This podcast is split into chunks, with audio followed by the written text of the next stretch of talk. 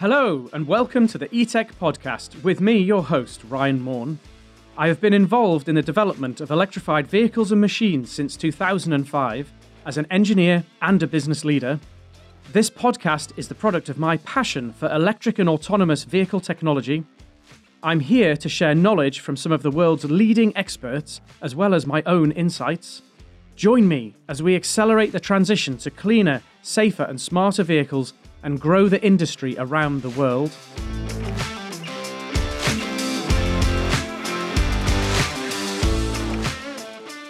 So, welcome to the show. And for today's episode, uh, this is actually one that I've been promising people for a little while. Um, so, we've got Mike Potts from StreetDrone here. And some of you will remember that I spoke to Mark Preston a little while ago and I promised a follow up episode. So, with Mark, um, who's a co founder of the StreetDrone business, we talked about his Formula E exploits and we deliberately stayed away from StreetDrone. And a couple of people have said to me, Where's that StreetDrone episode? So, here it is today. And uh, here's Mike. So, great to have you on the show, Mike. Great to be here. Thanks for the invite, Ryan. It's going to be it's going to be fun. Yeah. So, if we could start out just by finding out a little bit about you and your background and you know where you're from and, and how you came to be doing what you're doing now.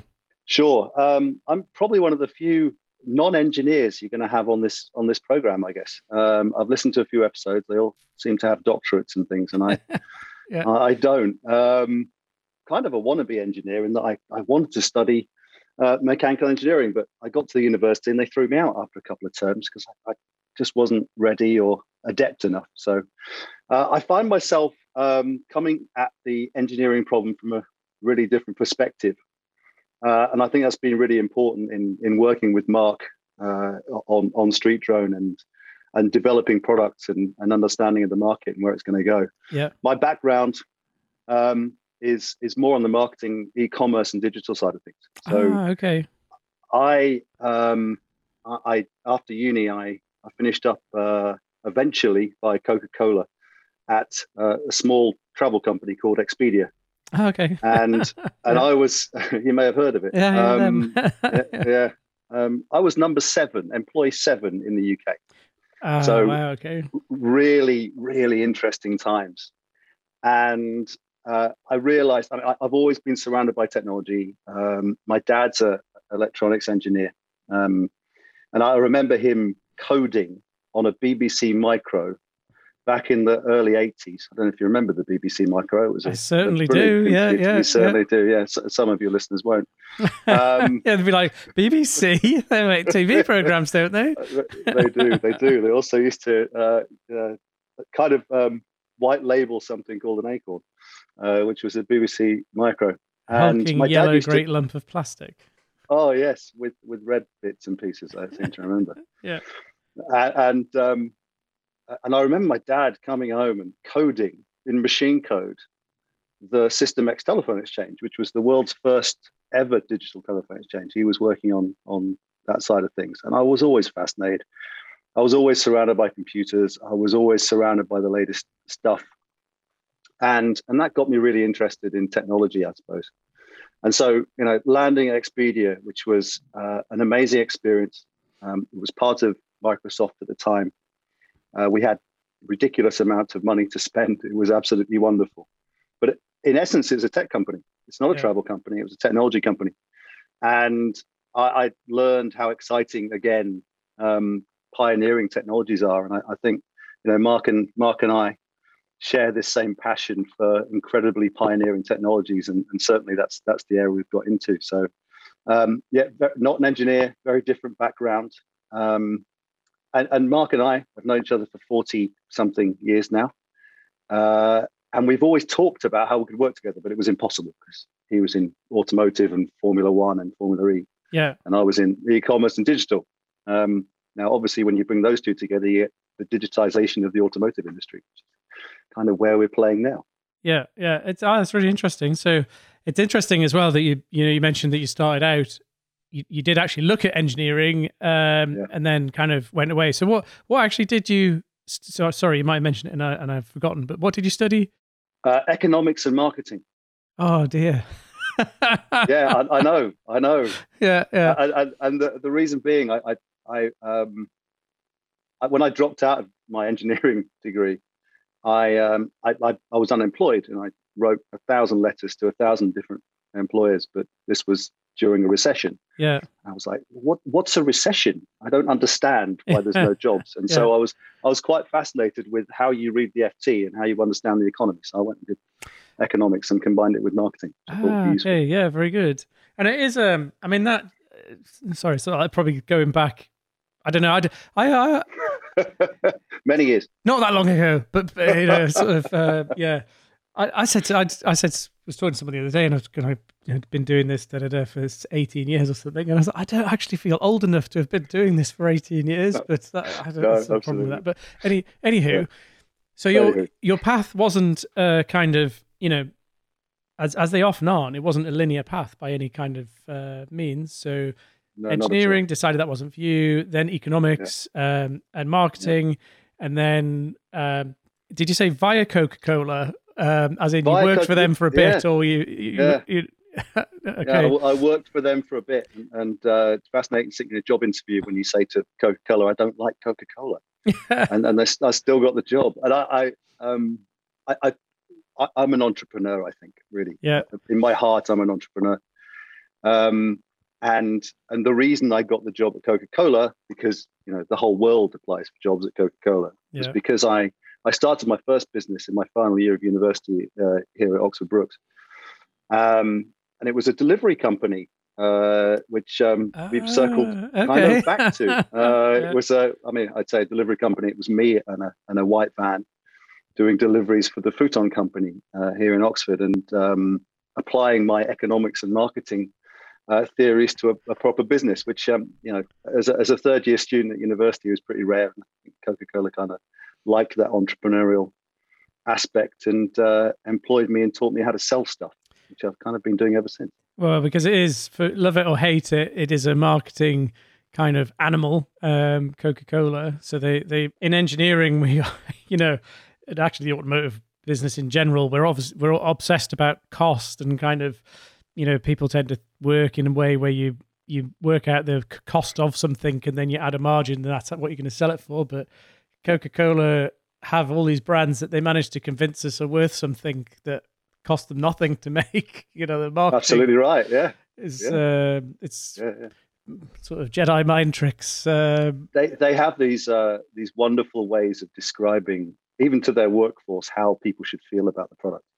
Uh, one of the ones I remember is that Coca Cola should always be within an arm's reach of desire.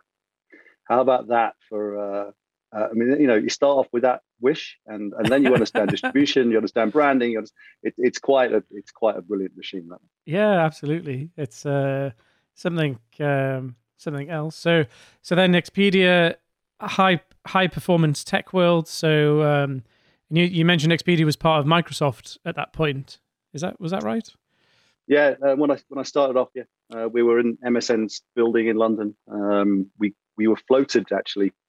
Um, I didn't not know too that. long after that. Yeah. So, so, but is it actually owned by Microsoft or, or? It was it was kicked off by a guy called Rich Barton who, who I, I knew quite well, and and um, he he kind of went to to the hierarchy at, at Microsoft and said, "I've got this great idea. Yeah, we're doing Encarta on CDs. Why don't we sell travel on CDs? And they thought, hmm, interesting. Um, but by the time they got their business plans ready, the internet kind of started to be a thing, and they and they realized that that, that there was a, a, an incredible opportunity, market opportunity there to to yeah, uh, really bring transparency to the to the travel market. It, it, used to be really complicated to book travel, yeah. and now it's really ridiculously easy. And, and Expedia were a pioneer um, it was a fascinating time to be part of that organization. I, will give you one example, uh, which is, is, this is very rare in the in the business world. Um, for every pound we got to spend on marketing, for every pound we got to spend on marketing, we had to earn a pound in revenue. Now, bearing in mind that we were working in an industry where the net margins are two percent, three percent, if you're selling an airline ticket, um, okay. the return investment's what you know minus 97%. So uh, it, it, it, was quite a tremendous time to be involved in, in something like that. And obviously, Expedia's gone to become an, an incredible company, but biggest seller of travel in the world. And, and it was, uh, it was, it was fantastic. I was involved in setting up um, various things. Their affiliate program in the UK, uh, white label hotel program in the UK, and then I, I set up Expedia in Italy, uh, Sweden, and the Netherlands. Wow. Okay. Um, yeah, so that, that was uh, that was an incredibly interesting experience. And actually, I was in Italy last week watching the Champions League final, and Expedia are now the main sponsor for the Champions League since Gazprom got kicked out. Yeah. And so at half time, up comes Champions League and Expedia.it all over the all over the screen. It was kind of a wow. I set that up. That's amazing. yeah. It was a bit of a moment. I, you know what? I, I obviously, I've, I mean, I've used like used Expedia, etc. I did, I did not realize that it had been like an in, intrapreneur project um, coming out of Microsoft. I, I just assumed it had been sort of independently founded and uh, and, and, gone from there. That's and and actually that's really in, again an interesting terms like a not linear journey where they were they originally started to do one thing, the market changed around them, and then they had a little pivot and ended up doing something else. That's uh, and and and Blumenek, do they do they do it with travel? That's uh, it's become an absolute uh, beast of a thing. It has, and you needed. I mean, now you couldn't compete. Would be impossible to compete with the with the big online travel companies. Um, back then, you already needed really deep pockets. Uh, you know, the likes of lastminute.com and ebookers in the UK, um, they, they, they're not big anymore uh, compared to, you know, the likes of Expedia and, and booking.com. Uh, yeah. As, as well. So, yeah, oh, fascinating. Interesting market. Yeah. yeah, well, and very fascinating place to uh, sort of cut your teeth. Um, yeah presuming you had some left after you'd been at uh, Coke. Oh, I shouldn't say that. Shall I get sued? Uh, I can't. can't say things like that. It's good for you. It's good for your health. Uh, mm. The elixir of life. Uh, no, you probably can't say that either. no, no. Disclaimer. Uh, so that kind of jo- jogging it on a little bit um, yeah. to to the present day. So you you are the founder um, and CEO of StreetDrone. Um, so tell us a bit about what uh, what StreetDrone is is up to. So we were bored out of various conversations that Mark Preston and I had uh, over the years, and we, we came across an opportunity to to spec a vehicle platform for a local uh, AV company uh, because they had all the software engineers, but they didn't have any automotive background. And, and so, in order to drive safely on the road or anywhere else, you obviously need a, fair bit of automotive um, control of the vehicle, uh, including the, the way that you put a functional safety case together, including the way that you um, you, you, turn the steering wheel and actuate the brakes and, and everything like that. And yeah, and um, know, between Mark and uh, and a guy called Ian Murphy, who uh, again ex Formula One, ex Formula E guy, um, we we decided that the first thing would, we would do is build the picks and shovels for the market. You couldn't go and buy a, a, a test platform for for, for uh, autonomous. Yeah. Um, and so, uh, obviously, this is not a, a, visual thing that we're here at the moment, but behind me is a picture of Mark and I next to our first vehicle. Um, I, can just can about see, see it on the wall there. Yeah, yeah, that. yeah. Uh, that's uh, that's Arnold. Arnold's a, a Renault Twizy that we we we adapted to be ready for, for the autonomous development uh, space. Uh, I absolutely love the Renault Twizy. Like, it, it, just, um, I really want one, and my wife thinks I'm absolutely insane. Like to the point where she's like, "If you get one, you're not driving it on the road." But I absolutely Love it. We'll build you an autonomous one, and then you won't have to drive it. On yeah, that would be a good workaround, wouldn't it? Oh, I wasn't driving. yeah, but um, no, I just it's such a I, and I, the the electric uh, uh, motor controller is a, a, a, product from the the northeast of England, the good old uh, Sevcon team uh, when it was Sevcon, now part of Turntide. Um, but but what a I mean, uh, what a funny car for the UK, like in terms of as yeah. a as a car. But when you're overseas and you see them, you know, in slightly warmer places where you don't have to worry about snow and rain and stuff, then. Yeah. But as a delivery platform um, or an autonomous, sorry, I'm jumping one a bit ahead here, aren't I? you are. You yeah. Are. So as an autonomous test platform, actually, that it's quite small, quite easy to work with, electric, So it's sort of It, it's uh, it's kind of easy to work with. Uh, obviously, you're, you're a bit restricted for space in terms of the fact you know that that vehicle we actually we actuate the steering, we actuate the brakes, we um, we Ah, okay. the, the throttle electronic, so that's okay. But uh, it, it, it's quite a it's quite a packaging effort. It's good to have F1 engineering around uh, because it's a packaging effort, um, and it's you know we, we're good at rapid prototyping of, of, of things like that. And, and the great thing with Twizy is it's it's a pretty dumb car. Doesn't have any electric overlords. It has no ADAS system. So Yeah. so you know we don't have to worry about that. We we simply overlaid a, a drive-by-wire system, applied our um, our functional safety to it, uh, applied a, a, a driver interface, a, a safety driver interface to it, um, and then al- allowed our customers to to plug in their computers and, and AV stack and start testing. Our first customer um, was Wayve, who obviously a, a pretty well funded, or now pretty well funded. Uh, um, Robo taxi, I think they've gone robo taxi actually in, in the US now. Yeah, yeah, yeah. Um, So and then the first time, yeah, This is quite a while ago, isn't it? So this is a while ago. yeah, when when was this? 2018 i think we sold that first first vehicle uh, and, and there's some brilliant videos of, of them using their reinforcement learning uh, um, algorithms on, on on our first commercial Twizy. Uh, and and that's the vehicle they used to to test the stuff that they'd done in simulation and you know, they're a very smart bunch of engineers Mhm. uh, and it nearly brought tears to my eyes the first time I saw it. I mean, it was exactly what we'd intended it to be the picks and shovels for the industry to try and get people actually out there doing testing in, the real world. And it, and it worked. And it, it was just fantastic. Yeah. And then, but then there's there's been a little pivot in the business model.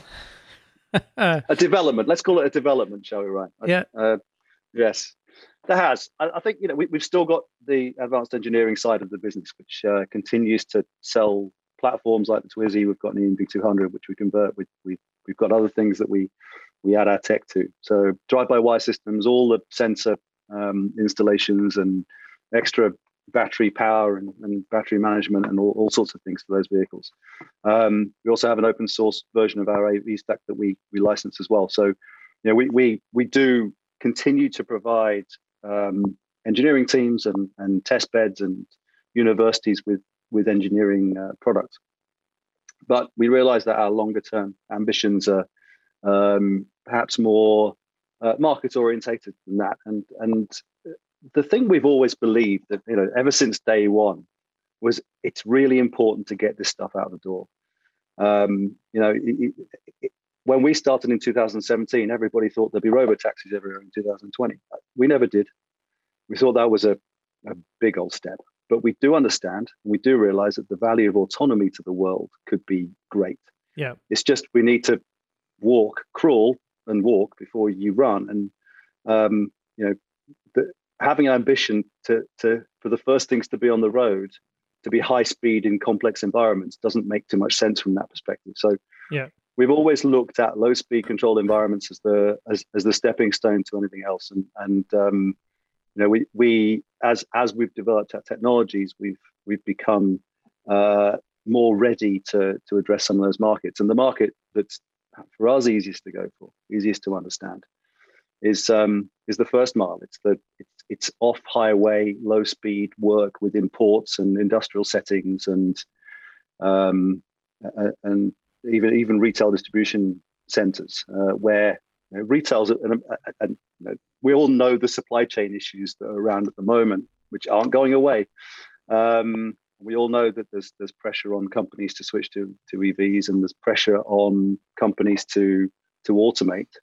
Uh, and uh, in retail, especially, if you go into a retail uh, distribution center like an Amazon, it's 100% automated inside or nearly. Yeah. And you step outside, and it's full of diesel shunters with with old blokes smoking fags, and uh, the the difference is is incredible. So there's this incredible opportunity to start automating that part of of the business as a stepping stone to to perhaps last mile deliveries, which which will come further down the road and which are you know be for me much more valuable than than autonomizing your, your BMW parts in your drive.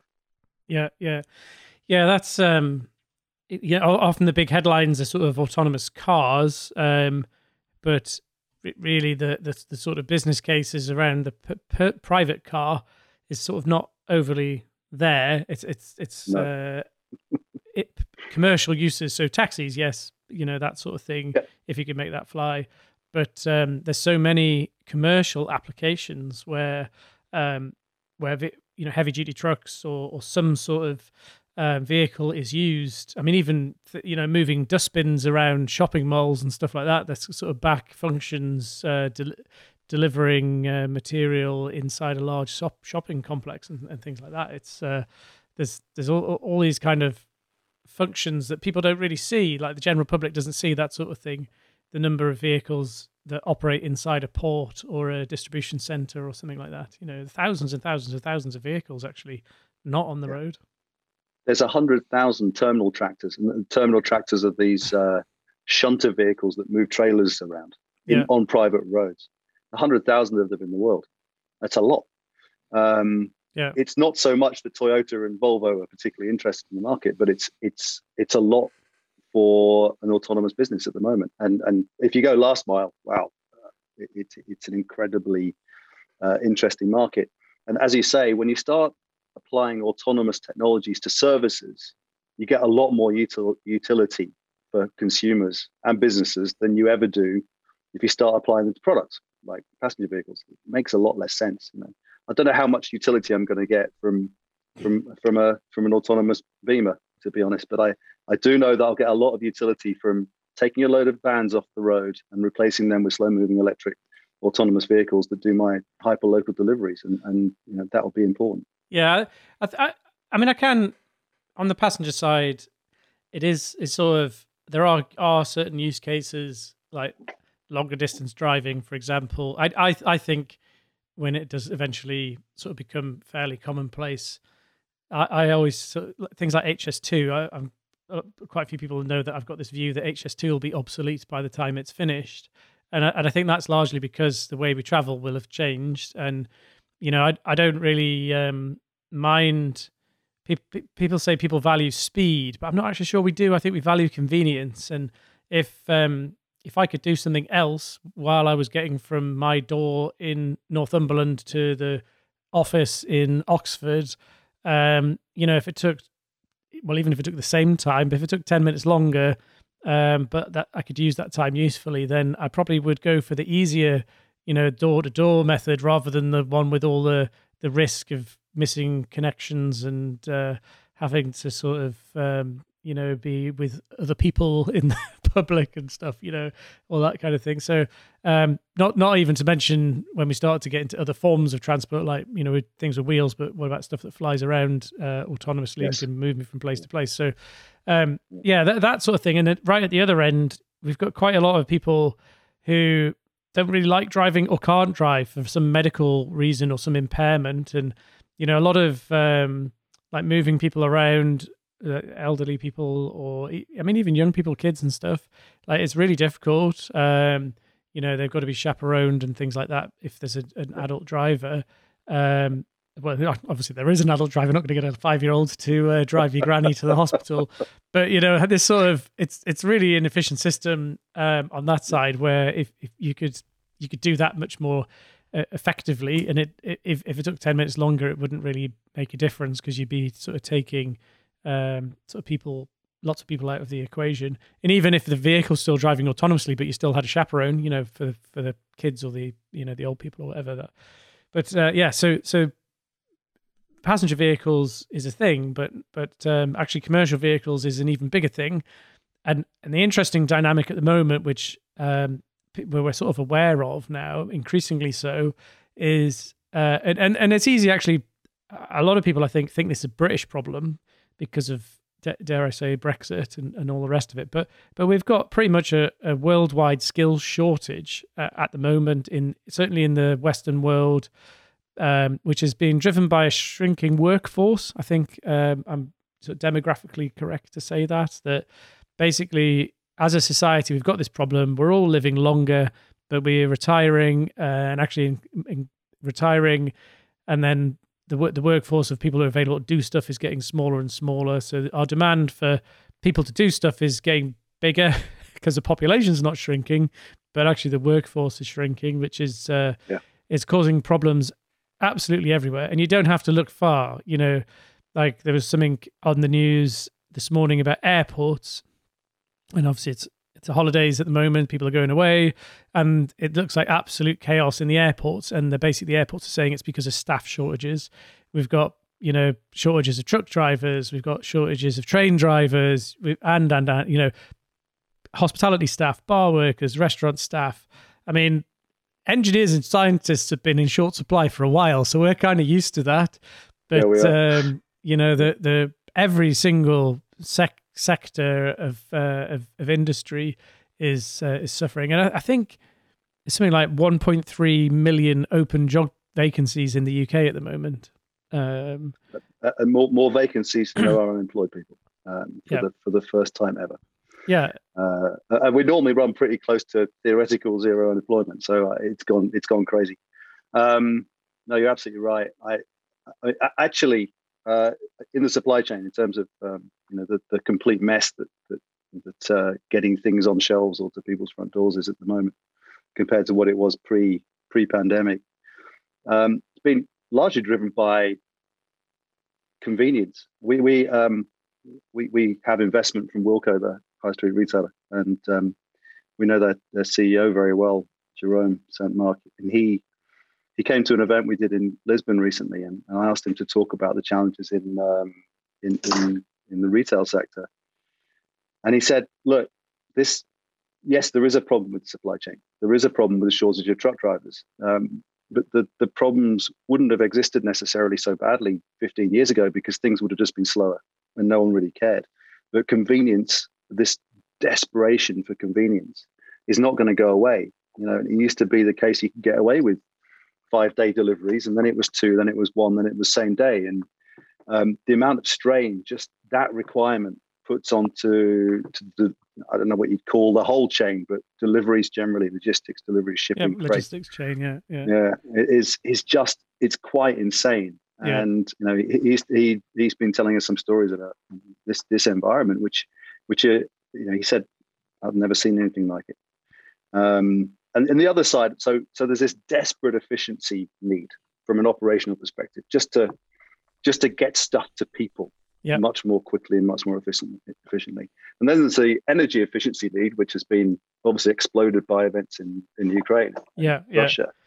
Um, but but which is also linked to to the environmental requirement as well. So ESG plus energy efficiency equals you know a desperation to to switch to electric and and clean. Um, which again, autonomy really enables. So you know, it, it's a difficult decision sometimes. I, I, we've been looking at total cost of ownership of diesel uh, shunter vehicles in yards compared to electric. Yeah. And there's there is absolutely no economic reason that you would swap one for the other, given that diesel shunter vehicles last for 15 or 20 years. You you know you send them back to the workshop and refurb them every five years, but pretty much they'll last forever. They're made out of you know eight inch, uh, eight millimeter steel, and um, they, they can go through walls. But um, Sometimes do. reality- yeah. and, some, and sometimes do or get dropped into you know rivers and things and just get dragged out and refurb painted a bit in order to for businesses to make the decision to switch to evs you're going to have to add a load of value to that yeah. and and, and the great thing with autonomy uh, on evs the great thing with connected uh, applications on evs is suddenly you've add, added enough data and enough service to those vehicles to make that decision really quite easy so Mm. I think there's there's so much here in this market which drives, you know, autonomy should drive incredible efficiency as well as safety. Uh, it should drive energy efficiency. Yeah. Um, and and there's just really good reasons why the, this this market needs this kind of technology. Now, I remember having a discussion quite a long time ago with a, a really, really smart guy from uh, Volvo, actually, Volvo Construction. And he had this. In fact, I, I think I think I remember we got to the bottom of this. I'd heard him say this, and I thought it was his catchphrase, and it turned out it wasn't. It was someone else's, but it was one they used anyway. The the catchphrase was uh, replacing elephants with ants. Okay Okay. A mine site, for example, basically, you know, the principle there is the, one of the biggest operating costs that a mine will have is people. So the reason why the equipment is all massive is because it's driven by a guy, and you want to make Yeah. it move as much material as possible per man hour, basically, or uh, sorry, person hour that you've got available.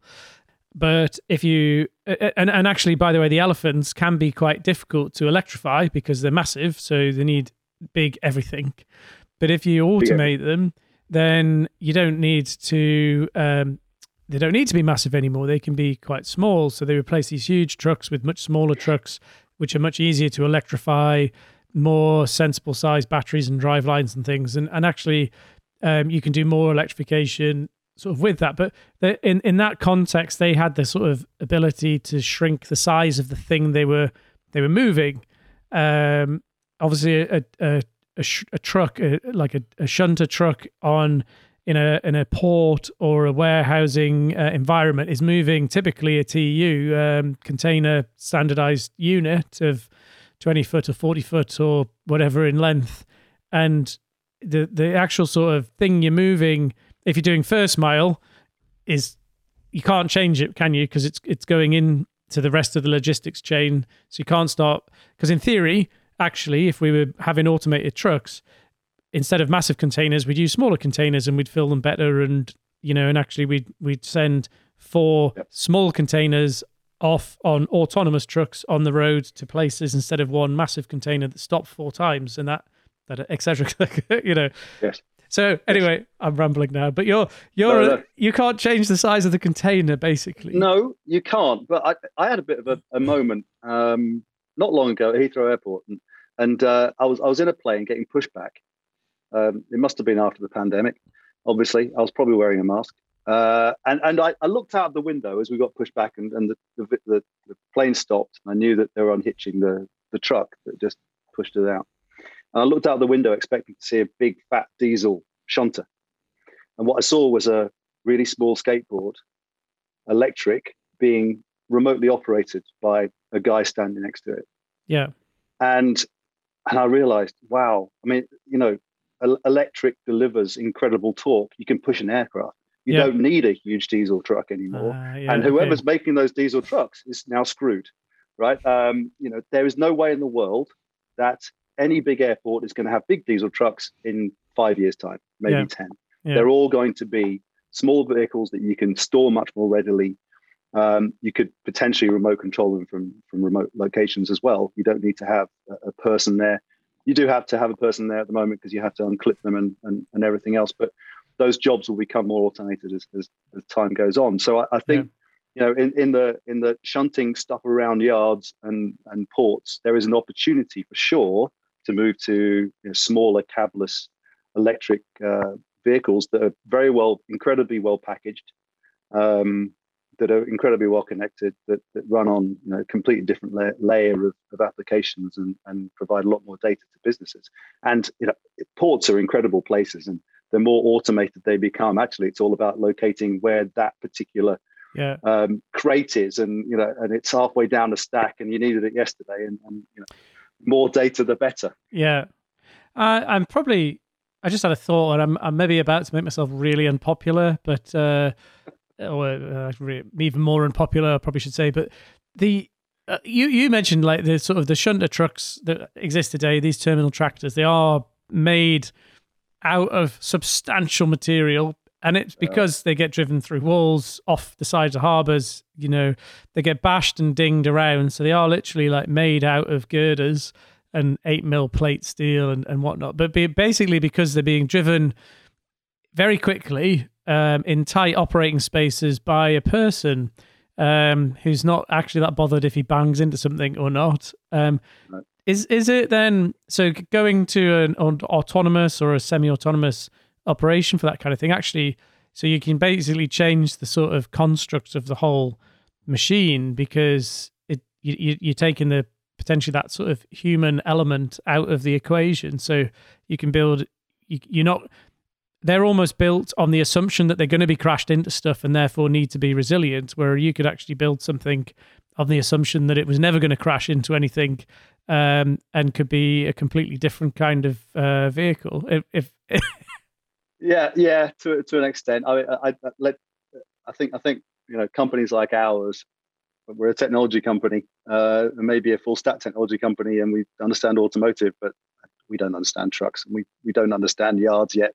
Um, we've got a truck running at, at Nissan's uh, factory up in Sunderland, as, as you know, and yeah. um, that's been an incredible learning experience. But we don't understand um, this world like like someone like Terberg, who uh, an OEM in the space, do uh, for sure. So yes, we think that's probably the case. I think that you know, let, us assume they're not going to crash. Um, let's assume that that, that the uh, environments are adapted for full automation in the future. Um, obviously, we you know, in the past we've we've certainly had the challenge of you know, are you taking away people's jobs? No, I think we're transitioning people's jobs. Um, these the, the, automation is not going to happen tomorrow, not at all. And um, yeah. you know, the, the average the average HGV class class one HGV driver is 55 in the UK. So it's um, you know it, there is an opportunity to transition the, the workforce into into more tech um, uh, focused positions, and um, and certainly humans will be part of this process for for the foreseeable future. And I, you know, I, I and obviously that conversation has gone away rather as the supply chains become more squeezed. It's sort of evidently happening, you know, just around us. So hence the yeah. the recruitment yeah. issues and things. If there was, exactly. Uh, exactly. if if maybe if the economics were different and we had um, didn't have so many job vacancies, and you know, but but, but then the economics would change. So I, I would imagine for you at the moment, more and more people are interested in investing in automating stuff because they can see firsthand the problem. You know, five years ago, ten years ago, we were talking about this sort of thing, but it was a bit more abstract. You know, if this problem is coming, and it's like, yeah, yeah, yeah, that'll be someone else. Actually, they'll probably think I'll be retired by then, so it's oh, not yeah. my problem. but then uh, now, actually, we are like, well, the problem is here, and it's only going to get worse. So it's not, you know, it's not a temporary blip. This is actually a, a, real problem that's with us with the shrinking workforce and um, yep. and all these skill yep. shortages. So so are people more in more interested in investing? Um, I think investment's hard to come by um, for sure. I think it's an interesting area, and, and uh, actually, we, you know, we're talking to investors at the moment about about a Series A, but it's um, Sorry, uh, yes. when I mean investing, I don't just mean investing like that. I mean, as in someone like a Wilko or a, a Nissan or whoever so I, I, think, putting in yeah, industrial. In, in terms of yeah, um, proper investment, not the vultures. yeah, yeah, sure. Um, I mean, there's there's some vultures which are hanging around. Uh, there's been a generally an open door, honestly, talking to especially retailers where convenience is just absolutely paramount now. So the big, the world's big retailers, when you say we've got an autonomous shunter vehicle that that in in a couple of years could replace the the, the manually driven diesel vehicles, they're incredibly excited about the opportunities. And you know, one one large retailer said to us the other day, "We know this is the next big opportunity to to make the business more efficient." I, I know, and for that particular retailer, the drive to to deliver stuff on day zero is is just absolutely paramount. And how do you do that? You make the whole system more efficient, and and you, you, your your system is only as efficient as its weakest point of efficiency. And and if that's a you know um, a, a missed delivery because Bob had COVID and and um, you know, the, the the truck couldn't be started, that's a big big big problem that needs solving. So yeah, uh, there's there's absolutely been interest. Um, investment wise, you know, are people willing to put money behind it yet? Uh, yes and no. Um, because this is not commercially available yet anywhere. Yeah. Um, it's not that it's something that um, that is anything more than a, a, proof of concept at the moment. And yes, retailers and ports and the like want to have a front row seat. They want to understand what this could do for them in the future but it's not that they're going to save a couple of hundred thousand every time they replace a diesel, you know, manually driven vehicle with a electric autonomous one. At the moment, that's that's a few years off. Um, hopefully, only a few years off, and and that depends on the other kind of investment, which is uh, which, which is which is also really necessary, of course. Um, we're, we're, making expensive technology, and and uh, that's quite hard. And um, we have some really expensive and absolutely brilliant engineers that that help us get there. Um, uh, so the two are, two are linked to a certain extent. Yeah.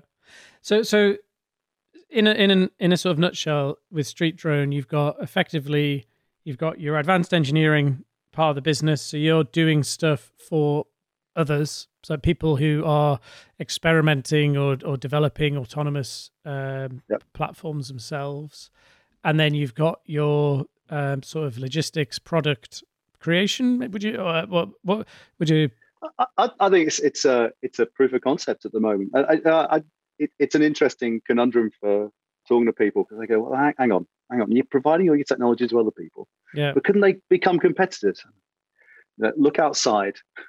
Go and look outside. Is there a, is there a market yet? Um, there's very little market. We need to we need to get there faster, right? Uh, if we don't all get there faster, none of us has really got a business in the end. So um, I'm really help. I I really I, I really hope we can help other people get there faster. We we already have.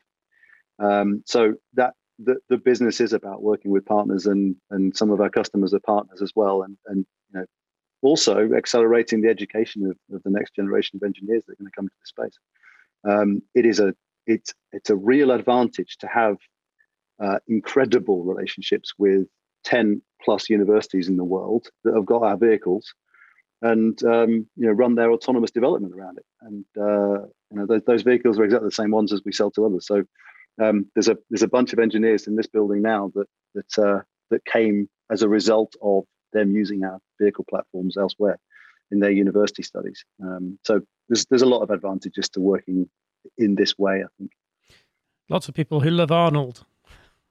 lots of people who love Arnold. That that thing, Arnold's been all over the world. Uh, we haven't mentioned Arnold, have we? I don't think whilst we've been recording. Yeah, Um, uh, I think we, I thought we did. Yeah, okay. I can't Yeah, no, we did the picture on Yeah, the wall. did, yeah, yeah, The yeah. picture on the wall behind me, it's Arnold. Arnold has been too. Arnold's the best traveled thing in the world. It's uh, um, it it started off at Munich at the Nvidia. Um, I can't remember what exactly what the conference is called, an Nvidia conference in, in Munich. Uh, it's been to Japan, to, uh, the Japanese auto show. It's been to CES. It's been to another show in Los Angeles. Um, there's a you may know there's a, a New Year's Day parade in London. Uh, Uh-huh. It led the New Year's Day parade in London. Oh wow. Yeah, so it, it's uh, he's, he's quite a he's, he's quite a well known fellow, Arnold. What does Um, Arnold stand for? I'm trying to like Nothing. I, I Uh. don't know even where the name came from. I- autonomous research. I no, I, but you can make Uh, one up if you want. okay, just Arnold. yeah. it's just Arnold. He's just Arnold. He will always be just Arnold. He's not here at the moment. He's in Portugal. But Ah, okay. So and then so the project that you're running up in the northeast, it's a really interesting project where you're running one of these shunters. It's an electric shunter. It's operating on the so the Nissan car plant, which is a massive, massive car plant, but then has all these suppliers around it, and the truck is is working on that site. Um. How's that going? Like, it, it are, are you up and running now? Is it actually like making deliveries and stuff, or um, hasn't made a delivery yet, but it will make in the next couple of weeks. We we finish the project uh, in in two weeks' time. Um, by which time it will have made some deliveries, um, autonomous deliveries. okay? Uh, it's been it's gone incredibly well. It's it's been hard. Uh, I- won't I won't lie about it. It's not it's not been the easiest thing in the world, and, and part part of that is to do with the fact that um, it, it's very much a full stack and integrated solution that we've had to build. So we've never done a truck before. They're very different from you know any passenger vehicle. Yeah. So uh, just doing pneumatics and and um, and the like has been a, a difficult challenge a different challenge. So overlaying our drive-by-wire system on a on a truck is obviously very different to anything else. Um, we've we've got to um, a, uh, initial level four version of the system as well. So um, the vehicle now, uh, if, if if it detects an error, it will stop on its own. Um, it'll it'll hold its bearing so that um, it, it, it avoids any kind of uh, risk to um, surrounding uh, pedestrians or vehicles. Yeah, yeah. Um, we've built a, uh, a functionally safe teleoperation station as well. Uh, so no teleoperating using uh, PlayStation steering wheels, which I still see far too much in this world, and it scares the living bejeebies out of me. Yeah. Um, you know that, that's not automotive functional safety. Yeah. Um, so we've had to develop quite a lot of, of, of, new technology around the implementation of a safe teleoperation system as well. Uh, so, so that's an important point, actually, isn't it? With that truck and that system, it's it's autonomous, but then you you do have a, a sort of remote operating possibility with it. Yeah, yeah, that's right. So there's a couple of um, both because we wanted to see what the challenge was like, but also because you know there, there is a limitation to the maturity of the the AV stack. Um, you know, and and it, in every everybody's circumstance is a limitation to the technology. And if it, if the vehicle comes across a situation that it doesn't understand or or um, or there's an error, then the vehicle will stop and um, it can be taken over by a remote driver. There's also a couple of occasions up there where there's um, priority junctions which are not very clear, and uh, so we're, we're experimenting with kind of a no go no go signal that comes from a uh, from a teleoperator. Um, there's also two occasions where it has to back a, an articulated this is articulated truck, um, so it has to back into a delivery bay. Uh, now doing that manually, you ever tried it, Ryan? You ever tried backing a trailer into a delivery bay? Uh, yeah, well, I grew up. Have you? Yeah, my my family wow. had a haulage business. I'm the wrong person to ask. Okay. I, literally, the first thing I ever drove when I was a kid, I think, was a Volvo F10 tractor unit, and I was probably about oh, nine. wow! so, wow! Yeah. Um, I remember it now. My dad screaming at me. Um, and and loading. Yeah, but it's difficult. Actually, it, I, I think it's, it's easy hard. to underestimate actually how hard it is to drive a truck, and I guess um, the sen- sensing on the rear. I I hadn't actually hadn't really thought about that when you're reversing onto a bay. Oh boy! So yeah. this is interesting. It's an interesting challenge. So the we've had the class one HGV drivers now in the teleoperation rig doing the reverse. Mm. And they're incredibly talented. I mean, you know, bear in mind, you you know, when you're in one of these uh, remote workstations, it doesn't feel like you're doing more than driving in a PlayStation environment. Yeah, it's very weird. So, so the only time we we we when we do demos, we obviously record and show externally, and then you get a real sense of, of the fact that you're driving a vehicle. Um, but it's it's not that easy. But they're very good at it. They're incredibly talented reversing full stop. They understand the dynamics of the, of the vehicle. So so they've been practicing doing that um, in, in a real world environment. Um, and they what I didn't realize was they actually hit the the delivery bay. Oh yeah, on the bumper. And yeah. It's uh, it's amazing, and they just they hit it pretty hard. I, was, I was, okay. First like, time you see it, nudge, isn't it? nudge. Well, they and but you can obviously the, the cameras shake when that happens, so they get a sense of when that happens, but you're not feeling you have yeah. to see it. So it's a different, different. Um, now, the other challenge is doing that autonomously. And uh, you know, as I say, we've got some really very, very smart engineers here. Um, the first simulators simulations of the, te- of the of the tech that we built were were a disaster. I've got to say, you know, jackknife a trailer, put it through the the the truck unit, um, but eventually we've developed the technology to be able to do that. So we can now back the trailer in autonomously. Um, and it, it, it, yes, you can't see the back of the, the trailer, right? It doesn't have a center on the trailer. Yeah. Um, but what we what, but what we do know, we know the we know the the the, the path that that the trailer has to take, and we understand the angle between the tractor unit and the trailer. So between those two and localizing the tractor unit, um, you can work out the path it needs to take and therefore the angle of the, tra- uh, the tractor unit. So it's uh, it's complicated, but we've done it, um, and it's it's been fascinating to watch the development of that feature. I can tell you. Wow! Yeah. So so so you you you're nearly at a point where you've got that sort of um, complex problem solved, and um, yeah, do you think that things like that, you know, because again, in a, in a sort of distribution environment, the those shunter trucks are independent of the trailers. They'll see a hundred different trailers in a day, perhaps, let alone, you know, so you can't have an instrumentation or or telemetry or anything on the back of the trailer. You've got everything's got to come from the cab.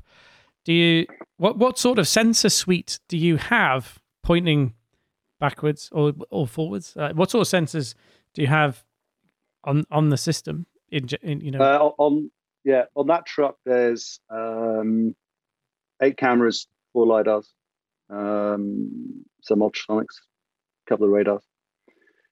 Uh, I, I, think for this for this you know this period where we're testing, doing R and D, there's there's no better data than more data.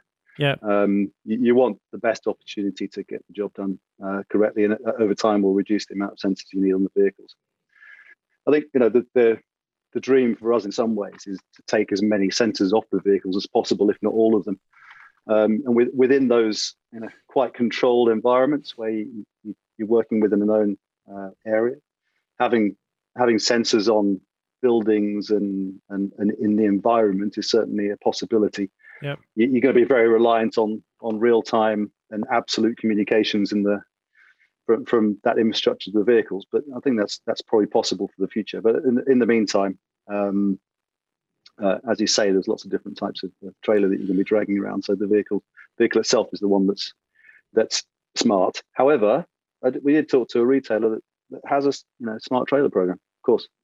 Um, but there's a few of them that are, are looking at how they can standardize trailers so that they provide more more data um, and, and, provide more safety in their environment. So I, I, think over time you'll see the bigger operators um, start moving to smarter trailers, and and we'll certainly be looking at that problem in the, in the forthcoming year or so. Okay. Do you have to? I presume there's a lot of laser range finding going on, but the, we, we, what do you think of um, you, you know lidar? Ev- pretty much every autonomous project of a vehicle you see these days has lidar on, but then um, somewhat controversial um, viewpoint of, of camera only. Yeah, yeah. Um, certain individual who you know knows a thing or two about electric cars reckons that vision is um, vision is, is good enough and and the way to go. What do you think of that?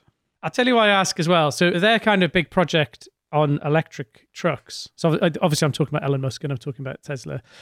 And I always say their truck thing, you know, actually it's not about electric trucks really. It's about applying their autonomous um, knowledge into that market.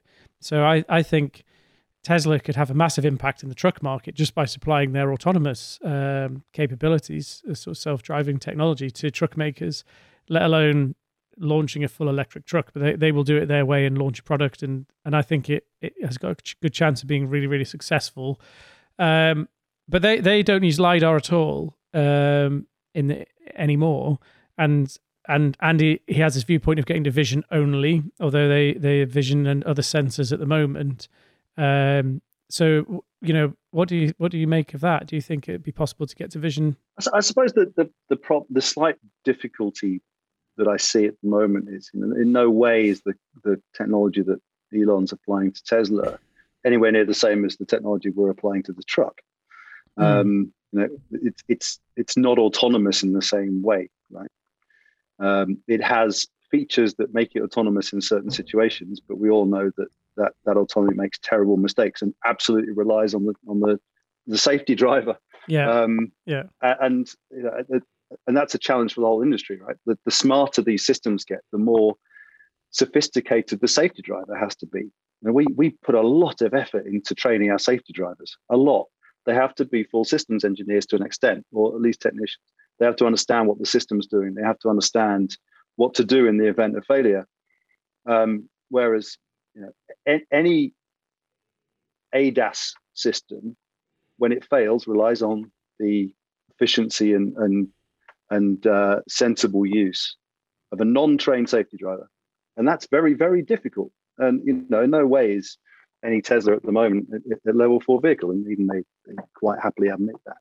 Yeah. So I, the difficulty I have with answering that question is, well, he hasn't done it yet. Um, you know, there's there's others in the world that have done it, and they all use lidars, and yeah. they all use lidars because more data is better than less data, and LiDAR's are a, much more efficient way of doing that at the moment. And yes, people would argue they're expensive, but they're coming down in price. And certainly, you know, you're going to order 100,000 of them, you find a manufacturer that can do that kind of volume, um, they'll come down extremely quickly in price. I was at um, one of our customers uh, who does middle mile um, this last couple of weeks ago, and they have a solid state long range LiDAR um, that they that they use. And um, you know, as solid state becomes more of a thing and comes down in price, why would you not use it? Because there's a good chance that lidars may be at some point, you know, as as efficient or as cheap as a as a camera. So, you know, I, I, at that point, the argument goes away, right? You want more data, and you want different kinds of data, and you want redundant data. Yeah. That, um, yeah. using different sensors, uh, different sensor types provide. So it's uh, yeah, it may not become a conversation anymore. It may be just well, you have them anyway because they offer redundancy and they offer different different ways of um, of, of measuring things. Yeah, and interesting. Yeah, it is. Um, it does seem to be, you know, one of the more out there views that, that you could do it yeah. without. But it'd be, it'd be interesting to see what what happens there. Um, it will. But the the gathering. I mean, you, you are able to capture so much data with lidar and your vision system and ultrasonic um, sensors. Um, yeah. So no no radar on yours. Um, you're not having to. Yes, there is a there is a radar. Oh, yeah. A radar yeah, as well. There is, there, is, okay. there is, a radar as well. Uh, yeah, load that data in there. Let's let's just you know, make use of what you can. Um, we even has have a angle sensor on the on the back of the the tractor vehicle that does the sensing of the trailer angle at the moment. So you know, there are other ways of doing that one for sure. Um, we're just experimenting with the most efficient ways, and eventually you have to uh, throw the really expensive bits in the bin, I guess, uh, because because otherwise it's not commercially viable. So you're always aiming for the lowest tech version of, of, of safe deployment. I, would say. Yeah. Okay. So so so so the plan is to get fair, you know, within weeks. You'll be doing deliveries with that vehicle, yep. hopefully around that yep. site. Yep. What next? What what what happens after that? We have to scale up that operation. Um, be it there or somewhere else. Uh, it's about going from one vehicle to many vehicles and about making sure they can work in a coordinated manner with each other. Um, and and there's some other really interesting challenges around level four, obviously, in, in safe driver out um, capability uh, and what what safe means. It's not a problem doing the tech. It's uh, what what does safe mean in those environments. Um, and and that means an awful lot of testing and an awful lot of thinking about the functional safety side of things. Uh, there's some interesting challenges, especially with um, multi-use vehicles. So we, we can't imagine that you go completely cabless on a on a truck for the foreseeable future because you're going to have to drive those vehicles in areas that that we haven't um, enabled autonomy to exist in yet. Um, and so, you know, how do how do you know that a vehicle's safe when you approach it? For instance, an autonomous vehicle. How do you know it's not going to move and run over your foot? You know, these these things are all interesting uh, challenges. Um, Just going to give it big, and, and, big, eyes and a smiley face. Well, yeah, big eyes and a smiley face. Yeah. uh, interesting, yes. But um, there's a solution, no. And, and insurance companies are going to go mm, big eyes and a smiley face. Yeah, not I did sure actually think, like, one other thing about being cabless, because I mean, I was being critical of the drivers before, and I apologize to anyone out there who might be listening who is a driver. I didn't mean it. My dad was a truck driver, as I used to say. But but but one of the other sort of reasons why they're built so heavily at the moment is not just because they're designed, you know, assuming the driver's going to hit stuff, but it's more actually in case someone drops a container on top of it, uh, so it can't well, also that's squash the, case, the yeah. driver. Yeah, so, absolutely. So that is a, hundred percent in that environment where you've got a driver inside the vehicle. Um, the vehicle has to be built in such a way where it is protecting him, you know, and if, if someone did drop a container and blah blah blah, that he would be protected in it. But if, if you take the driver away from the vehicle, um, you, you know, again, you can reduce that the requirements for that sort of thing. Uh, so you're only squashing very expensive sensors, compute, and everything else. That's right. well, yeah, exactly. Yeah, yeah you know, yeah, that's kind of um, insurance company be mad with you, but you know, that's sort of that's all. Yeah, yeah, and and even uh, I I wonder in that sort of environment how much you could build into the vehicle of of sort of uh, danger perception. So that's that's another sort of thing that that sort of fascinates me with autonomous systems, where obviously a, a, truck being driven by a driver, the driver's got you know one head and two eyes, he's got two ears and other senses as well. But you you most accidents or incidents occur because something happens that they didn't see, um, rather than they saw something and ignored it.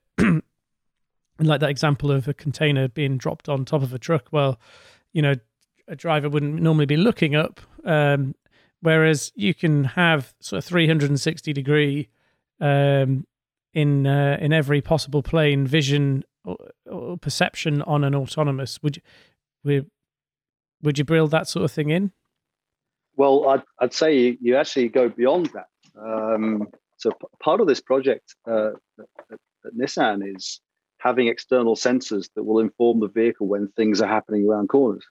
So you get, you know, you get far more than just your head and your two eyes and your two ears. Um, I think that's the, uh, uh, and again, that's not easy to do because you have to reliably know that that information is coming and when it's not coming. Um, you have to have redundant systems even on those kind of sensors, and you have to have extremely fast 5G private networks, which is the one we're, we're working with up there. Um, but you know, I, I think as ab- absolutely, you know, there's there's the, the, nothing's nothing's beyond possible. I think um, uh, to be honest with as far as that's concerned, and and and from our perspective, when you start doing external censoring, that's the first time you're moving autonomy to the cloud because uh, uh, if you're relying on those sensors as safety critical devices, i.e., they're redundant and you have to know that when they disappear, the system's not safe. Yeah. Um, you know, that's autonomy in the cloud, not uh, version you know, 0.001. Yeah. I think uh, that um, the development of those kind of external sensor systems uh, that, that won't be available on the road for a long, long time, probably. But in terms of um, you know, off highway control environments, um, absolutely, it's a it's a necessary and uh, interesting development we're going to do. Well, it, yeah, it, the, the the idealized model then becomes really things like basically the truck never physically stops, does it? Because it you, you, like at a junction, you would know what's coming, or if when you were approaching a junction, if it had a traffic light on it, for example, the traffic light would communicate with the truck, and you would know when it was about to change. So actually, the truck would would would approach the junction at the, exactly the right speed, so it was going to reach the junction when the when the light changed color, sort of thing, or it was going to get to the point in the road where it didn't have to stop. So it would it would sort of maybe go more slowly, but in a way where it wasn't going to have to to brake to a complete standstill because it, it you know it would avoid hitting another truck or something. So that kind of more yeah. interactive system starts to really like get you know actually blows my mind a bit in terms of thinking about all the possibilities for that kind of uh, thing and and all the benefits as well because you know if you never never actually have to bring the truck to a complete stop you can you can utilize the road space so much better you know in terms of making things narrowly kind of you know if, if if a truck's driving along one road and another truck's pulling out at a junction you'd normally come to a complete stop. You wait for it to pass but actually if you sort of can modulate the speed of those two trucks and kind of bring one in 30 centimeters behind the other one you'd be moving more slowly but actually you would cover the journey much faster you know and and and and and, and that's kind of oh and there's there's i mean the economic benefits of th- those kinds of systems uh, and the the efficiency benefits of those kind of systems are just insane because if you you know yes you're right makes for a more efficient system from an operational perspective gets goods to people faster etc it means less it means less stock in in warehouses and all of that stuff. That's incredibly important um, not coming to a full stop reduces um, you know energy consumption so yeah. you're getting closer to to energy efficient uh, states yeah and then you know, if you can if you can avoid a truck stopping, you can also utilize it he- more heavily. So you've got asset utilization, which goes to the roof as well when you when you put automated systems in place. Yeah. So there's there's so many economic benefits to this kind of technology. There's there's no no doubt at all we'll get there because we'll we'll get there because you know, business will demand it. Um, it's it's how quickly we can get there, which is the yeah. So I've noticed the time, and um, We've I've, I've run over. Apologies. Uh, no, I was aiming for, for for 45 minutes, and we've well and truly blown that now. But just one last question, just to sort of think about, or put, put a view out there in terms of, you know, looking looking forwards for you over the next year or two. What are you most excited about that's happening for you? Um, uh, two things. Uh, one is bringing this technology to a state where you can replace uh, a manually driven diesel um, shunter vehicle with an automated electric shunter vehicle. Mm. Um, you know, there's still a long way to go, for sure. but um, within a couple of years we can do that. Uh, and the second is starting to work with um, different collaborators on on the last mile side of things. Uh, it, for for for us, um, that's the bit that really plays to the to the ambition that's always been for Mark and I, which is that we believe that technologies can, you know, are already bringing massive benefits to the lives of people living in cities, but the autonomy and the kinds of technology we're developing can can accelerate that even further. Um, and the last mile is a big part of that. I think that you know the the obvious benefits of, of last mile autonomous delivery um, are environmental, their cost benefits, their efficiency benefits for businesses as well. So they you know, that the the the idea of your you know not going to the shop in your in your massive car and picking up a pint of milk, but having that delivered at minimal cost um, by a by a machine um, is obviously incredibly attractive. But so it's also incredibly attractive taking the twenty five thousand vans that drive down my suburban road every day uh, off the roads because oh my god, it's, it's it's not sustainable, right? Um, so those those two things, those two things, kicking off the last mile effort and, and um, you know, getting getting the first mile to commercialization. Brilliant. That's absolutely fantastic. Thanks, Mike, uh, for taking the time out today. Uh, it's been Thank you. absolutely fascinating discussion. Thank you. Thank you, Ryan.